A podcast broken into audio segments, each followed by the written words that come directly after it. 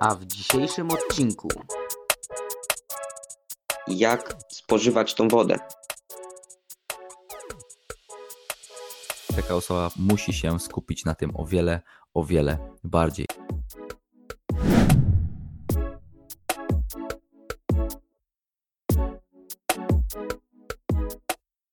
Ja jestem Kuba, mam 17 lat i interesuję się zdrowym stylem życia. A ten podcast jest po to, by pokazać Ci go od innej strony oraz porozmawiać z najpopularniejszymi i najciekawszymi ludźmi w tej branży.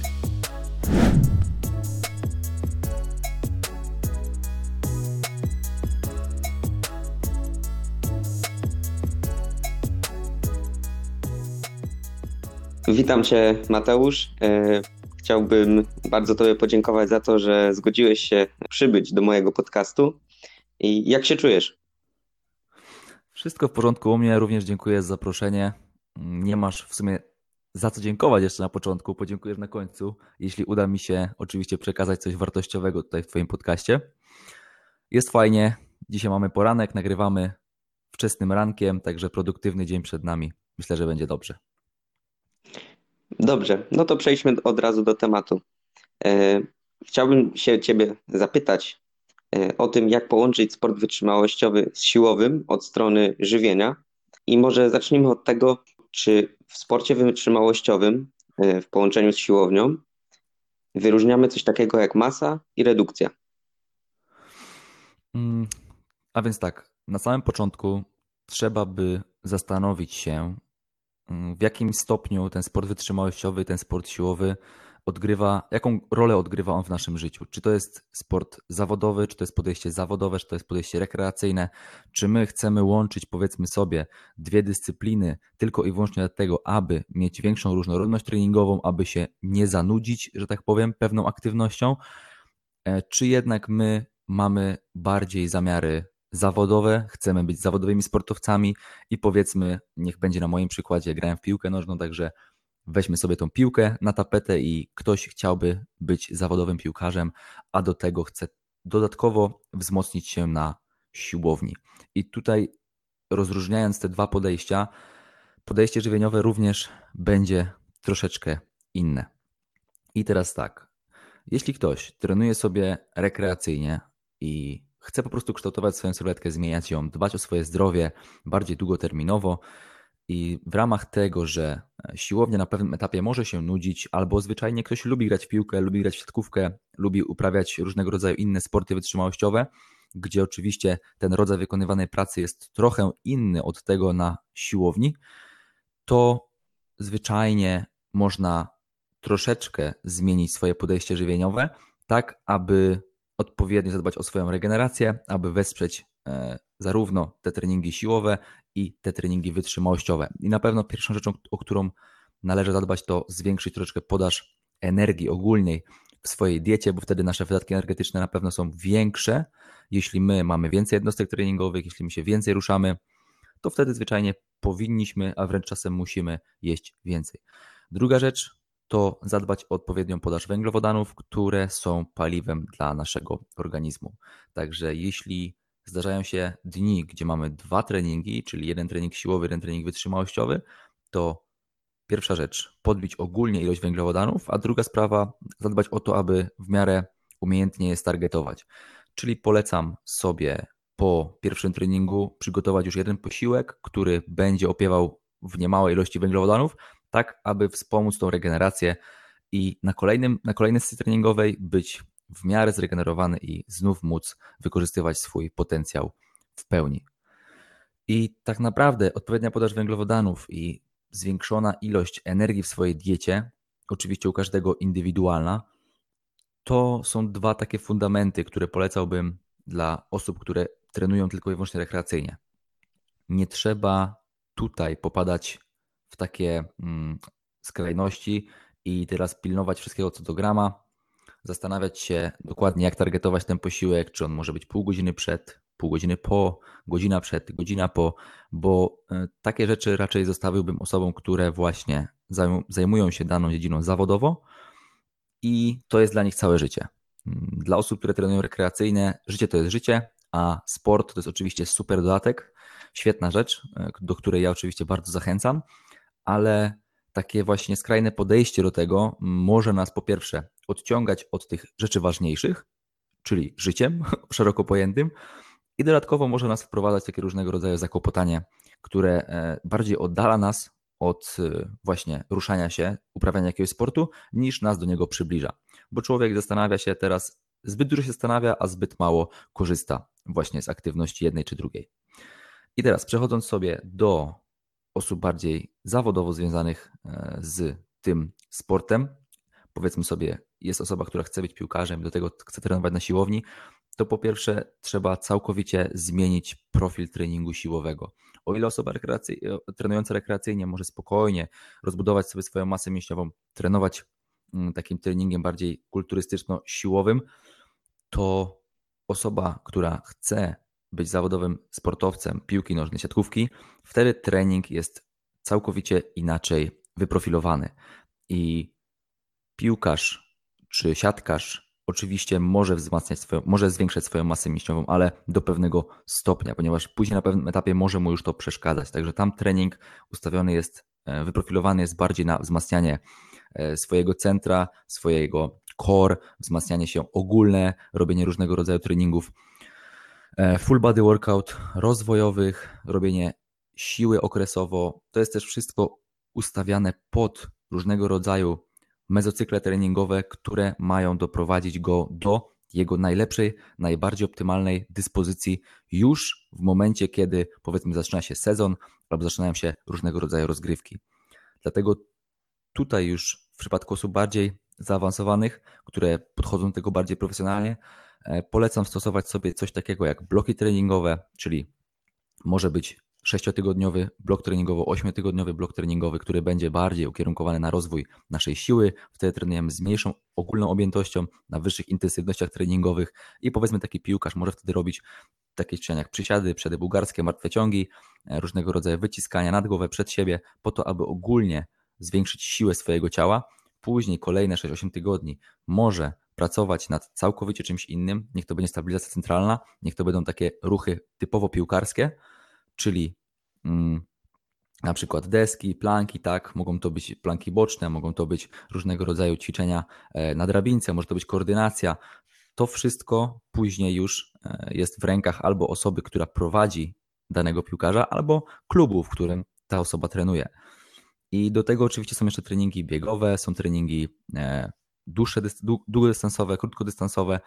Także profil treningu będzie całkowicie inny i dlatego pragnę rozdzielić te osoby trenujące rekreacyjnie i osoby trenujące zawodowo, e, ponieważ ten stopień nasilenia tych treningów i intensywność tych treningów również będzie całkowicie inna. I kwestie żywieniowe będą wyglądały bardzo podobnie, tylko że jednak taka osoba musi się skupić na tym o wiele, o wiele bardziej. I dlatego, że e, stawia na to całe swoje życie, to również to odżywianie i ten trening to jego życie. Także wtedy trzeba e, właśnie o wiele bardziej skupić się na targetowaniu swoich posiłków, o wiele bardziej skupić się na doborze produktów w swojej diecie, dlatego że z innego punktu całkowicie wychodzimy. I jeśli miałbym to omówić, to właśnie rozdzieliłbym to po pierwsze na e, te dwa segmenty, czyli zastanowić się, dlaczego to robimy, po co to robimy i ewentualnie zastosować się do, do tego, co mówiłem na początku i do tego, co mówiłem na końcu. Dobrze, bardzo fajnie to e, powiedziałeś. A jeśli taka osoba już powiedzmy zdecydowała się, że jednak nie chce zostać tym profesjonalnym sportowcem i chce po prostu robić to rekreacyjnie, ale przy tym nie ma jako takich wyrobionych nawyków żywieniowych, to poleciłbyś takiej osobie liczenie e, kilokalorii czy e, jedzenie ad libitum, tak zwane? Powiem szczerze tak, ostatnio również nagrywałem materiał i dzisiaj w sumie też pojawia się u mnie materiał na ten temat, e, ponieważ mm, liczenie kilokalorii od pewnego czasu zostaje bardzo mocno spłycane do tylko i wyłącznie cyferek w telefonie, które czasem mogą być dla nas zgubne, które mogą też nieść za sobą bardzo niepożądane efekty. Dlatego też to jest takie, bym powiedział, tak, polecałbym ogólnie, ale umiejętne prowadzenie dziennika żywienia. Mm, tylko, że już z doświadczenia wiem, że jest to bardzo trudne dla niektórych osób i są osoby, które sobie świetnie z tym radzą, ale jest duża rzecz osób, która na pewnym etapie e, z tej swojej nieświadomości żywieniowej przechodzi do takiej chorej, bym powiedział, świadomości. I wszystko skłania się do tego, aby mm, cyferki w telefonie się zgadzały, aby każdego dnia makro było, makroskładniki były idealnie wyliczone, aby kaloryczność diety pod żadnym pozorem nie była o 100 kilokalorii większa, a nie mniejsza i wchodzimy sobie e, w taki etap właśnie przekładania tego żywienia na nasze życie codzienne, bo wszystko, wszystko jest podporządkowane temu, aby e, ten nasz dziennik żywienia każdego dnia był idealnie skomponowany i wychodził idealnie tak samo. Tak więc ja polecałbym raczej mm, na początku ewentualnie liczyć sobie kilokalorie, ale wprowadzić też coś takiego jak jadłospisy każdego dnia, czyli albo komuś e, się poświęcić, albo komuś oddać tą część i współpracować z kimś. Jeśli ktoś nie ma takiej możliwości, to samemu zagłębić się trochę w temat i zwyczajnie przygotowywać sobie jadłospisy na powiedzmy 2-3 dni i za jakiś czas znowu je zmienić, ale tak, aby jednak e, te fundamenty żywienia, czyli w miarę systematyczne jedzenie, również były zachowane, bo wiem, że na późniejszym etapie, e, w kontekście bardziej długoterminowym, zapominanie o tych fundamentach e, jest, jest, jest bardzo złe. Także y, można liczyć kalorie jak najbardziej i ja też to polecam do pewnego stopnia, ale e, aby się w tym nie zatracić, to e, zawsze trzeba odnaleźć się gdzieś, gdzieś pomiędzy. Czyli dbać o nawyki żywieniowe, myśleć o nich ciągle, to nad nimi się głównie skupiać, pracować, e, a oczywiście prowadzenie dziennika żywienia daje nam taką pewność, że wszystko jest na, na dobrej drodze, bo po prostu mamy czarno na białym, ile jemy, jak jemy, co jemy. Mhm, rozumiem. Mm, bardzo satysfakcjonująca, przynajmniej dla mnie odpowiedź. Mhm. Dobrze, a teraz chciałbym się Cię zapytać, o y, wspomniałeś o tych makroskładnikach, żeby e, nie skupiać się aż tak nad, nad, nad nimi mm, i by nie, nie patrzeć dokładnie na to, co mamy w telefonie, w aplikacji, a bardziej zająć się także jakością tego pożywienia. Mm, pomimo tego, chciałbym się Cię zapytać, jak mniej więcej w przybliżeniu powinien wyglądać y, podział tych makroskładników, właśnie jeśli trenujemy wytrzymałościowo i dorzucamy, dorzucamy do tego siłownię. Dobra, e, a więc tak. Jeśli chodzi o samą ważność makroskładników, to oczywiście, jeśli chodzi o takie podejście e, bardziej rekreacyjne, e, wystarczy dbać o podaż białka w swojej diecie i o to, aby cała pula energii była na odpowiednim poziomie. Jeśli chodzi o kwestię bardziej e, treningu siłowego, rozwijania swojej sylwetki, jeśli mówimy tutaj o treningu wytrzymałościowym i o treningu siłowym, gdzie naprawdę nasze, mm, nasze wydatki energetyczne mogą, nie, zaznaczam mogą, nie muszą, ale mogą być o wiele większe, bo czasem działa to w odwrotną stronę i osoba, która ma 6-7 jednostek treningowych, e, zaczyna się bardzo mało spontanicznie ruszać, także tutaj trzeba już obserwować siebie, ale E, dbamy o tą podaż białka, która w przypadku takich osób e, trenujących zarówno sporty wytrzymałościowe i zarówno sporty siłowe, uważam, powinna być gdzieś w granicach między 1,6 a 2, 2 gramy białka na kilogram masy ciała i, i to całkowicie wystarczy. I tutaj też nie, nie, trzeba popadać mm, w chore skrajności, tylko raz to może być dla, przykładu dla osoby 100 kilogramowej, żeby było łatwo to przedstawić. Raz to może być 160 gramów, raz to może być 175, raz to może być 190, później znowu 170. E, po prostu trzymać się pewnego range'u i wiedzieć o tym, że jest te 20-30 gramów takiej tolerancji, że nic się nie dzieje, jeśli jest trochę więcej, a nic się nie dzieje, jeśli danego dnia jest troszkę mniej. E, jeśli mówimy o węglowodanach, tutaj każda dyscyplina może kierować się innymi wytycznymi, ale powiedzmy może to być powyżej, polecałbym powyżej 50% ogólnej energetyczności naszej diety. Powiedzmy te 55, czasem nawet 60% e, całej, całego budżetu energetycznego. I zobaczymy, ile nam zostanie z tego wszystkiego, i wtedy resztę dajemy sobie w tłuszcze, albo w drugą stronę można to rozegrać, ustawić sobie między 0,8 a 1 gramów na kilogram ciała tłuszczu i reszta, która nam zostaje, e, przeznaczamy sobie na węglowodany. Oczywiście tymi węglowodanami i tłuszczami można na pewien sposób y, rotować, bo zdarzają się przypadki, które mają bardzo duże problemy z tym, aby przejadać takie ilości węglowodanów, no ponieważ y, tłuszcz jest bardziej gęsto energetyczny i być może czasem dla danej jednostki o wiele łatwiej będzie zjeść dwie łyżki masła orzechowego e, niż powiedzmy sobie torebkę ryżu, czy tam takiego przysłowiowego, przysłowiowego ryżu, ale możemy pod to podrzucić jakieś inne kasze, makarony i, i, i, takie, takie różne węglowodany, które są bardzo powszechne. Także tutaj też trzeba e, czasem korygować te swoje plany i lepiej mm, zaburzyć troszeczkę tą równowagę węglowodanów do tłuszczów, a jednak e, zadbać o ten najważniejszy parametr, jakim, są, jakim jest energia, bo czasem osoby mają bardzo dużo węglowodanów w diecie, nie, nie są w stanie ich przejadać, i wtedy albo wrzucamy sobie jakieś e, węglowodany bardzo, bardzo proste, mogą to być nawet jakieś żelki, może to być po prostu mm, coś słodkiego. E, to oczywiście nie zawiera w sobie zbyt dużo tłuszczu e, oraz mogą to być po prostu formy płynne, czyli jakieś izotoniki. Czasem są przypadki, gdzie ktoś po prostu pije zwykły sok, kubuś albo jakiś tam inny, po to, aby właśnie zadbać o ten najważniejszy parametr, jakim jest energia w diecie. Także polecałbym między 1,6 a 2 gramy mm, białka na kilogram masy ciała, do tego 0,8 1 gram mm, tłuszczu i reszta mogą być węglowodany. E, to wyjdzie też gdzieś między powiedzmy sobie 20% energii z diety białka, 20 e, tłuszczu albo 25 tłuszczu, no i powiedzmy między 50 a 60 węglowodanów. Także w ten sposób e, raczej polecałbym sobie to ustawiać. Dobrze. Następną kwestią, jaką chciałbym poruszyć, to błonnik, witaminy i woda. Czyli ile tego błonnika i czy witaminy warto suplementować, a także jak spożywać tą wodę. No bo w końcu, jeśli trenujemy, mamy te powiedzmy kilka jednostek w ciągu tygodnia, to czy ile pić przed nimi i czy aż tak się nad tym skupiać, czy po prostu, e, jeśli mamy wyrobiony ten nawyk wody, pić wtedy, kiedy nam się chce i kiedy chcemy.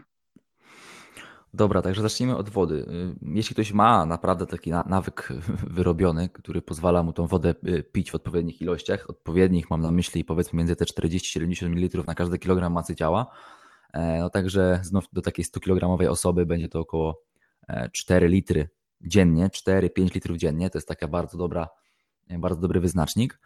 E, to wtedy oczywiście nie trzeba jakoś na tym bardzo skupiać, ale trzeba mieć to na uwadze, ponieważ nawet najmniejsze ubytki nawodnienia naszego organizmu już skutkują osłabieniem e, naszych zdolności wydolnościowych, naszych zdolności siłowych. Także jesteśmy głównie złożeni z wody, dlatego też o tą wodę mm, strasznie powinniśmy dbać, bym powiedział. Często zadaję takie pytania na treningach personalnych, kiedy, kiedy wcześniej umieramy, bez wody czy bez jedzenia? Oczywiście bez wody. Dlatego e, woda jest bardzo istotna w naszym naszym organizmie, dlatego polecałbym o nią dbać i zawsze mieć ją na uwadze. Gdzieś ze sobą ją nosić, gdzieś jeśli pracujemy przy komputerze, postawić sobie obok komputera, zawsze mieć ją w polu widzenia i wtedy będziemy ciągle nawodnieni. Mogą to być oczywiście herbaty, może to być e, nawet kawa, bo kawa również w pewnym stopniu nawadnia. To, że nie nawadnia, to swego rodzaju bójdy i mity. E, I teraz przechodząc sobie do kolejnej rzeczy, czyli witaminy, to ja polecałbym na początku zadbać o dietę i tutaj starać się wyciągać jak najwięcej tych witamin, tych mikroelementów z żywności konwencjonalnej, e, ponieważ e, jeśli my zadbamy o w miarę zróżnicowaną dietę, jeśli jesteśmy mm, w naszym zerze energetycznym albo jesteśmy w takim range'u zero energetyczny, delikatny plus, czasem delikatny minus, e, plus minus, jeśli ktoś nie kontroluje tak dokładnie tych swoich kilokalorii i odżywia się racjonalnie, dba o te zalecenia mówiące o powiedzmy 400 gramach y, owoców i warzyw dziennie, e, nawet podwójną taką porcję warto przyjmować, to wtedy bym powiedział, że nie ma takiej potrzeby, aby za bardzo się nad tym rozdrabniać i wyrzucać pieniądze na dodatkowe wspomaganie się w jakimś stopniu. Ponieważ y, oczywiście są takie okresy, teraz tak, są takie okresy w Polsce, y, chociażby u nas tutaj zimowe, jesienne, gdzie Oczywiście warto wrzucić sobie chociaż e, witaminę D3, której mamy mniej, bo tego słońca również jest mało, ale te najbardziej, e, najbardziej e, zalecane suplementy są zawsze na wyciągnięcie ręki. Jest to właśnie woda, odpowiednie nawodnienie, jest to odpowiednia dieta, trochę słońca i regeneracja. I to jest wszystko, czego my potrzebujemy. Także witaminy, czy warto suplementować? Do pewnego stopnia oczywiście tak, ale warto na początku dowiedzieć się, dlaczego suplementujemy akurat to i to i w jakim stopniu może nam to pomóc. Powiedzmy sobie taką jedną rzeczą, którą polecałbym dla większości z nas, jest to omega-3, e, ponieważ e, ciężko w naszej kulturze ogólnie do dostarczać, e, jeśli chodzi o kwasy EPA i DH, także no takie rzeczy jak najbardziej ok, ale jest to jeden suplement, a nie tak jak to większość osób na półkach ma bardzo, bardzo ich dużo. Także to jest kwestia, kwestia oczywiście osobista. Ja tutaj nie neguję, jeśli ktoś suplementuje się e, witaminą C, witaminą B, witaminą D i tak dalej, mm, ale jednak na początku warto zastanowić się i sprawdzić, czy na pewno my tego potrzebujemy, czy jednak nie. I jednak te pieniądze możemy wydać na coś całkowicie innego, co nie? Także mm, jak już to suplementować się, ale wiedzieć po co i dlaczego, a nie suplementować się, bo warto suplementować się witaminami, a tak naprawdę wystarczy zadbać o dietę i również te witaminy mamy. Z błonnikiem jest bardzo podobna sprawa. Tutaj, jeśli dbamy o dietę, te, te ilości błonnika, powiedzmy 30 gramów, między 20 a 40, w zależności od tam przypadku, e, też dostarczamy sobie z diety i, i, nie ma z tym żadnego problemu. Także wystarczy zjeść trochę zielonych warzyw, wystarczy trochę płatków owsianych, e, czy tam jakichś innych płatków, które zawierają trochę tego błonnika. E, jakieś siemielniane można dorzucić do owsianki i również to całkowicie wystarcza. Także wszystko skłania się ku fundamentom i to jest właśnie to, dlaczego większość osób ma problem z tym, żeby trzymać się tych fundamentów, bo one są zwyczajnie nudne. Nie ma nic takiego, że się tak wyrażę, seksownego. Suplementy są fajne, bo to jakieś tam tabletki, proszki i tak dalej, a taka zwyczajna, monotonna dieta, monotonna, mam na myśli bez żadnych dodatków, yy, może okazać się dla kogoś nudna, ale jeśli ktoś dobrze kombinuje, dobrze myśli, to oczywiście dieta może być w pełni smaczna. Ja zawsze mówię, dieta, dieta to nasz styl życia, także musi być smaczna, musi być fajna, kolorowa, nie może być nudna, yy, chyba że komuś tak bardziej odpowiada, i pozostałbym raczej wierny tym fundamentom, które również dla 95% e, z nas całkowicie wystarczą, bo te 5% to już są jakieś skrajne przypadki, bądź też osoby mm, po prostu zawodowo związane ze sportem, gdzie albo mają sztab, który się nimi zajmuje, albo komuś zlecają to, aby się ktoś nad nimi zajął i wtedy muszą już całkowicie do tego inaczej podejść. Ale to wszystko opiera się o świadomość tego, czego brakuje i dlaczego suplementujemy to i tamto, dlaczego korzystamy z tego i z tego, a nie takie e, wydawanie pieniędzy i branie czegoś bez żadnej świadomości. Tak bym to podsumował. Tak, ludzie właśnie bardzo albo bardzo lubią po, po prostu popadać w skrajności. Albo w ogóle się nie przejmują tym, co jedzą, albo aż za bardzo na to patrzą i nie zaczynają kompletnie od tej strony. Właśnie zaczynają od suplementów, zamiast skupić się na, na tych, jak to ująłeś, fundamentach. Tak, tak, tak, tak. To jest, to jest, to jest bardzo powszechne zjawisko. Dobrze. A jakąś suplementację byś zalecał, polecał, yy, zwał jak zwał? Po prostu jakie suplementy byś zasugerował, by oczywiście nie musieć suplementować, stosować, a po prostu dla naszej świadomości zażywać. Mm, tak więc, jeśli chodzi o takie bardzo, bardzo fundamentalne rzeczy, będzie to kreatyna, środek bardzo przebadany, jeden chyba z najlepiej przebadanych na świecie, e, bardzo udokumentowana naukowo jego skuteczność. Poprawa synteza ATP, resynteza ATP, poprawa zdolności wysiłkowej, poprawa regeneracji, poprawa też niektórych funkcji kognitywnych. Także e, kreatyna tak naprawdę może być suplementowana nawet przez osoby, które w żaden sposób nie mają styczności z siłownią, z treningiem. E, bez problemu mogą ją również suplementować i wyciągać z niej duże korzyści. E, jest to tani suplement, bardzo tani. Suplementacja miesięczna, nie wiem ile nas wyjdzie, 15 zł, bo powiedzmy pół kilograma, pół kilograma kosztuje 20 parę złotych, zależy gdzie. E, także tani suplement, skuteczny suplement y, i to na pewno bym polecał, jeśli ktoś ma środki, aby przeznaczyć na, na suplementy. Mm, dodatkowo właśnie omega-3, o której już wspomniałem. Y, do tego w okresie jesienno-zimowym tutaj można skorzystać y, z witaminy D3 plus K2. Jeśli chodzi o, o, o takie okresy jesienno-zimowe, jeśli łapie nas przeziębienie też polecam cynk do ssania, sobie, sobie coś takiego gdzieś na półkę postawić, zaopatrzyć się, bo to jest też naukowo udowodnione, że ten cynk do ssania pomaga wyleczyć się z różnego rodzaju infekcji i, i skraca on czas tej rekonwalescencji. Także tutaj też bym to polecał. W niektórych przypadkach oczywiście odżywka białkowa, jeśli mamy problem z tym uzupełnieniem białka w diecie albo chcemy sobie stosować jako dodatek do żywności, do takiej żywności konwencjonalnej, mm, albo właśnie w ciągu dnia jesteśmy dosyć zabiegani i, i chcemy sobie przygotować różnego rodzaju szejki proteinowe, to wtedy taka odżywka białkowa również może się znaleźć na naszej półce i no i to wszystko. Jeśli mam być całkowicie szczery, to wszystko można można jeszcze wykorzystać coś e, przedtreningowego i tutaj mówię, może to być kofeina w kapsułkach, e, czyli 200 mikrogramów kofeiny od razu mm, bardzo łatwo mm, dostępna w małej tabletce, a po to, aby się pobudzić, troszkę dać sobie energii, jeśli ktoś dobrze, dobrze reaguje na, na kofeinę. E, I do tego może to być jakaś cytrulina, mm, coś takiego, aby też poprawić nasze zdolności wysiłkowe jeszcze na treningu.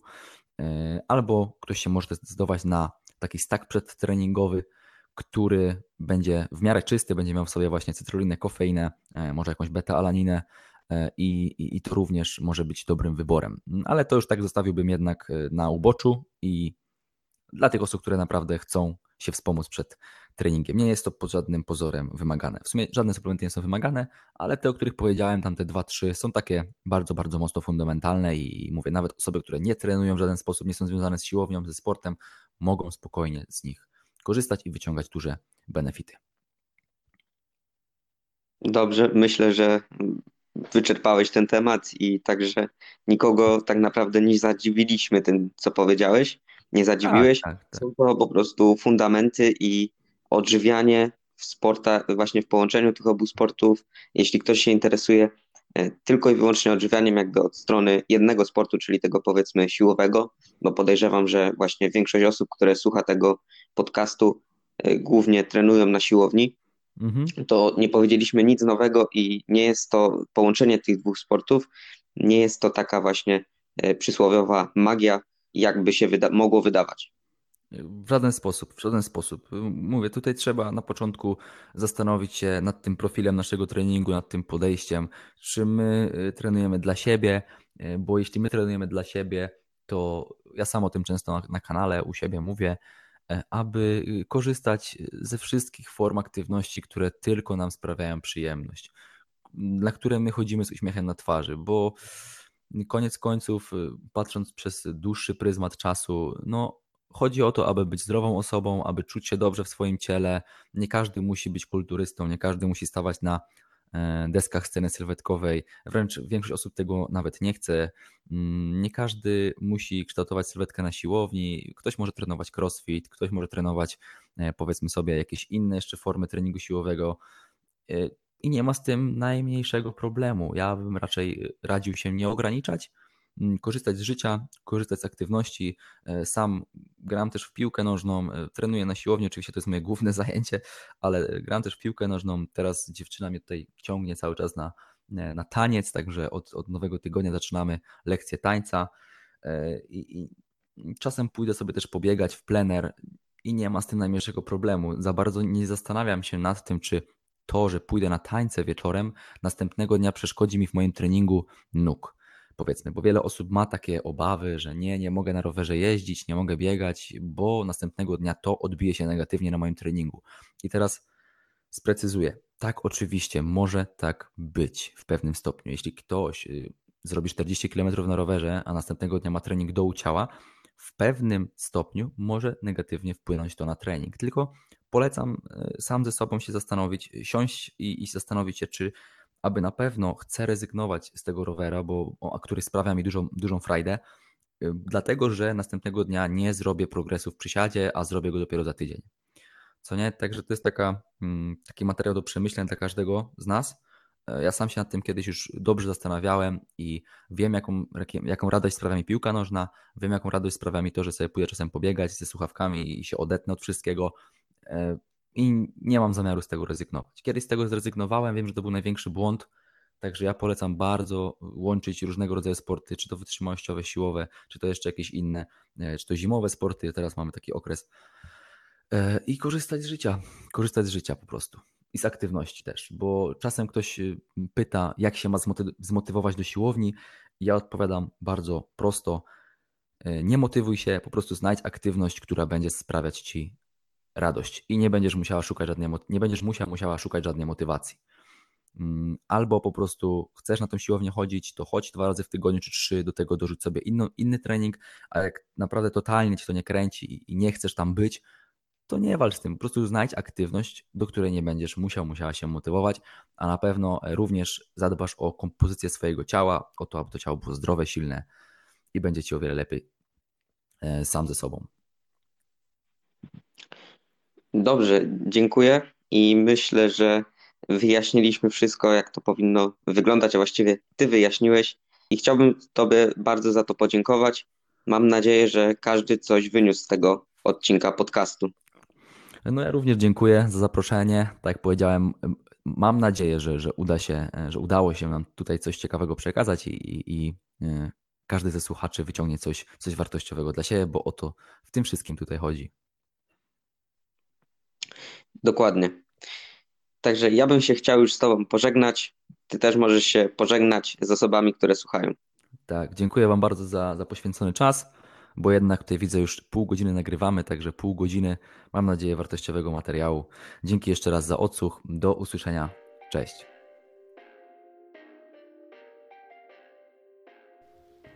Dziękuję za wysłuchanie podcastu w imieniu moim oraz Mateusza.